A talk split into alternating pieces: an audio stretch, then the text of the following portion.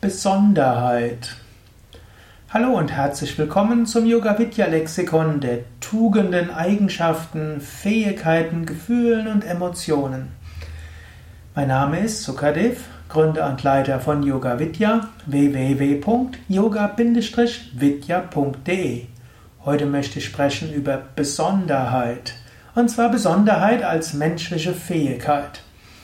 Besonderheit heißt, jeder Mensch hat etwas Besonderes. Es ist nur die Frage, stehst du auch dazu? Es ist gut, eine Gelassenheit zu haben. Es ist gut, gutes Benehmen zu haben. So viele Dinge sind gut, was das Zwischenmenschliche irgendwo schön macht. Aber es sei dir auch bewusst, jeder Mensch ist auf seine Weise etwas Eigenartiges und etwas Einzigartiges. Eigenartig, er hat seine eigene Art und etwas Einzigartiges. Natürlich, in der Tiefe deines Wesens sind alle Menschen eins. Und natürlich, jede menschliche Fähigkeit haben in unterschiedlich, also gibt es auch in jedem anderen Menschen in unterschiedlicher Intensität. Aber du hast auch deine Besonderheiten. Und diese Besonderheiten kannst du auch leben. Du kannst selbst fragen, welche Besonderheiten habe ich?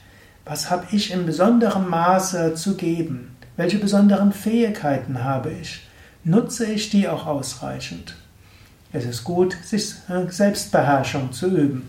Es ist gut, Besonnenheit zu haben. Es ist gut, äh, manchmal Bedachtsamkeit zu üben. Aber manchmal ist es auch gut, enthusiastisch zu sein, spontan zu sein. Und manchmal ist es auch gut, mit Bedachtsamkeit zu überlegen, was sind meine Besonderheiten und wie gehe ich damit um. Es gibt auch weniger positive Besonderheiten, die du vielleicht gar nicht bekämpfen kannst und umwandeln kannst, dann gilt es, sie mit Liebe anzunehmen und zu sagen, das ist halt meine Besonderheit. Und damit lebe ich. Ich gebe dort mal so ein Beispiel. Ich kannte mal eine Frau, die hatte äh, Bulimie. Das heißt, äh, Essstörung im Sinne von Essen und sich übergeben. Sie hatte seit Jahren versucht, das zu überwinden.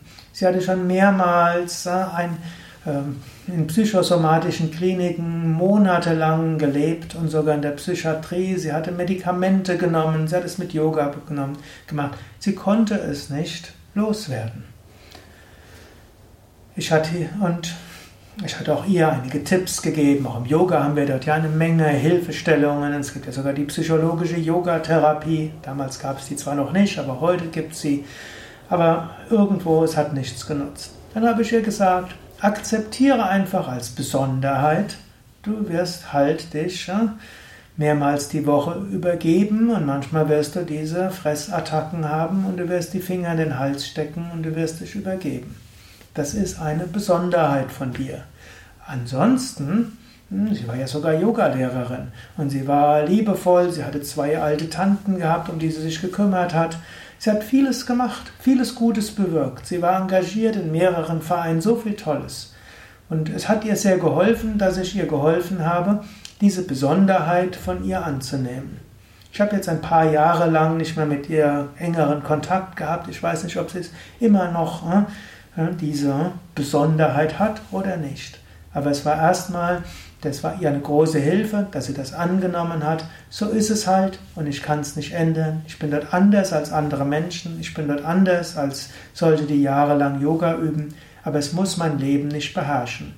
Manche weniger positiven Besonderheiten kann man annehmen und in ihrer Größe reduzieren. Andere Besonderheiten, positive Besonderheiten kann man einsetzen und nutzen. Mit manchen Besonderheiten kann man viel Gutes bewirken und manche Besonderheiten helfen einem, sich viel zu freuen und erfolgreich zu sein oder einfach zu Gott zu finden. In diesem Sinne überlege mal deine eigenen Besonderheiten.